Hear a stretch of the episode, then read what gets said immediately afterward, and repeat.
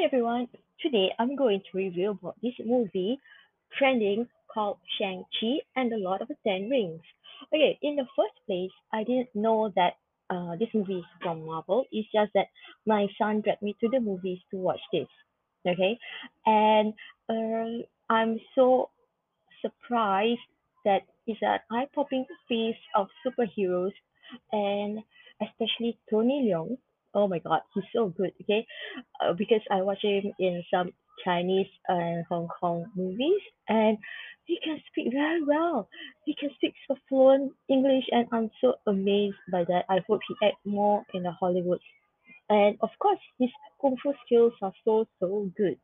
Okay, and uh, Michelle Yeoh, yes, Datuk Michelle Yeoh is uh she's a legend. Please don't don't mention about that.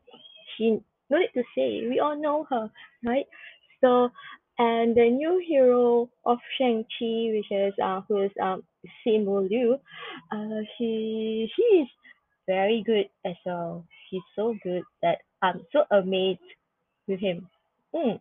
And also uh the co-star, the uh the girlfriend the inverted commas uh Awkwafina, if I'm not wrong. Okay, she's good also. Yep. She portrayed the character very well.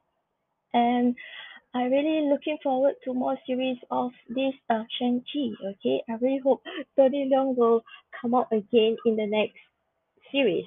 Maybe like flashback or something like that. Well, if you haven't watched, please go and watch to your nearest theater. I bet I bet it you won't regret. Okay, I think uh with this pandemic, I think we need to have some breather. So yes, please go and watch. It's very very good. Yep, it's it's much better than Black Widow. okay, bye bye.